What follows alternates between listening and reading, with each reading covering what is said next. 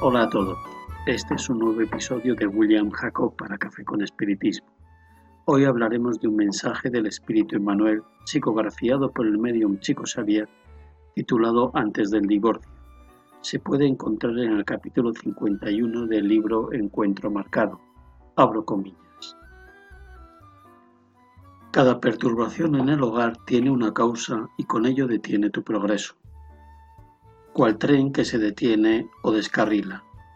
Es necesario recibir la protección para que ese vagón de lo doméstico continúe su marcha.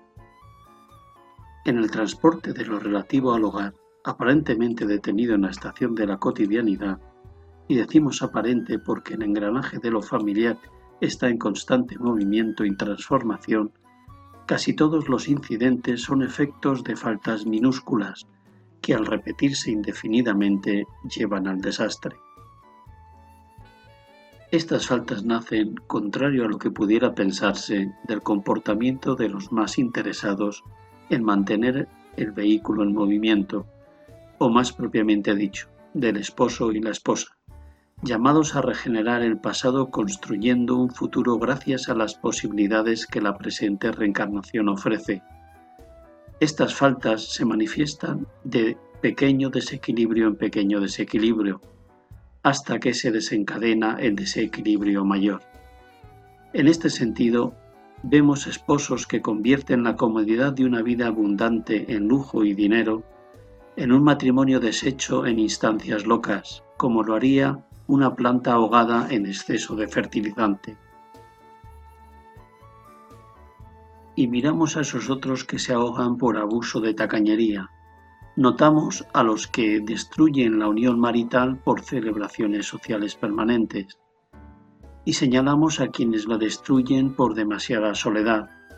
Nos encontramos con los campeones de la terquedad que acaban con la paz en la familia, tomando actitudes de contraataque sistemático frente a todo y a todos, e identificamos a quienes la exterminan con un silencio culpable frente al mal.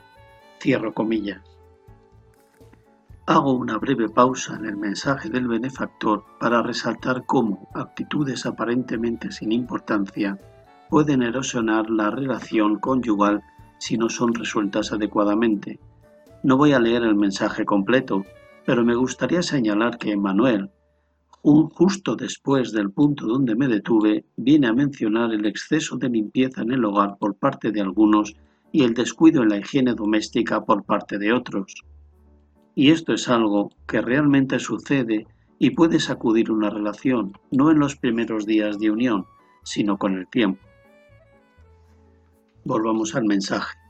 El equilibrio y el respeto mutuo son los cimientos del trabajo de quienes se proponen garantizar la felicidad conyugal, ya que, nuevamente, el hogar se asemeja al tren en el que los pasajeros son los hijos, familiares, tutores y aquellas personas a las que tenemos afecto.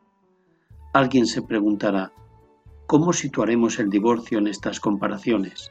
Divorciarse, en nuestra opinión, es abandonar la locomotora y a sus dependencias, quien responde por la separación, ciertamente deja todo este instrumento de servicio a su suerte y cada uno es responsable frente a su misma conciencia.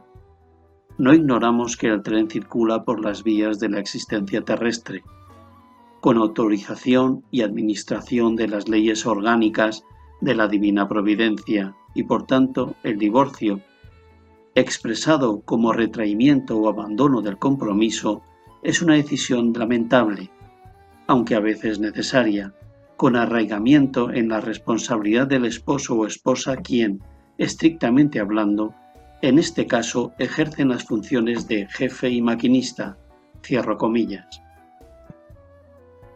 Si decíamos antes que actitudes aparentemente sin importancia y casi insignificantes para muchos pueden socavar la relación conyugal, Emmanuel destaca la necesidad del equilibrio y el respeto mutuo como base de la felicidad de la pareja.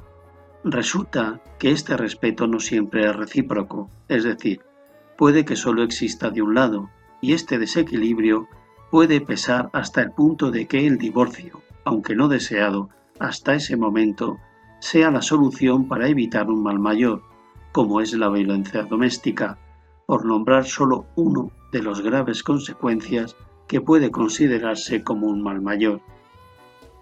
El espiritismo no fomenta la separación ni obliga a las parejas a permanecer casados.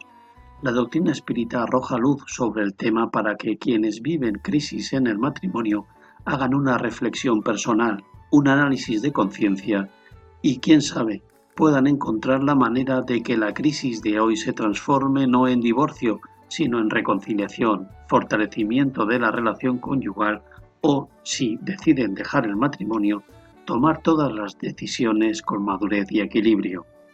Mucha paz a todos y hasta el próximo episodio de Café con Espiritismo.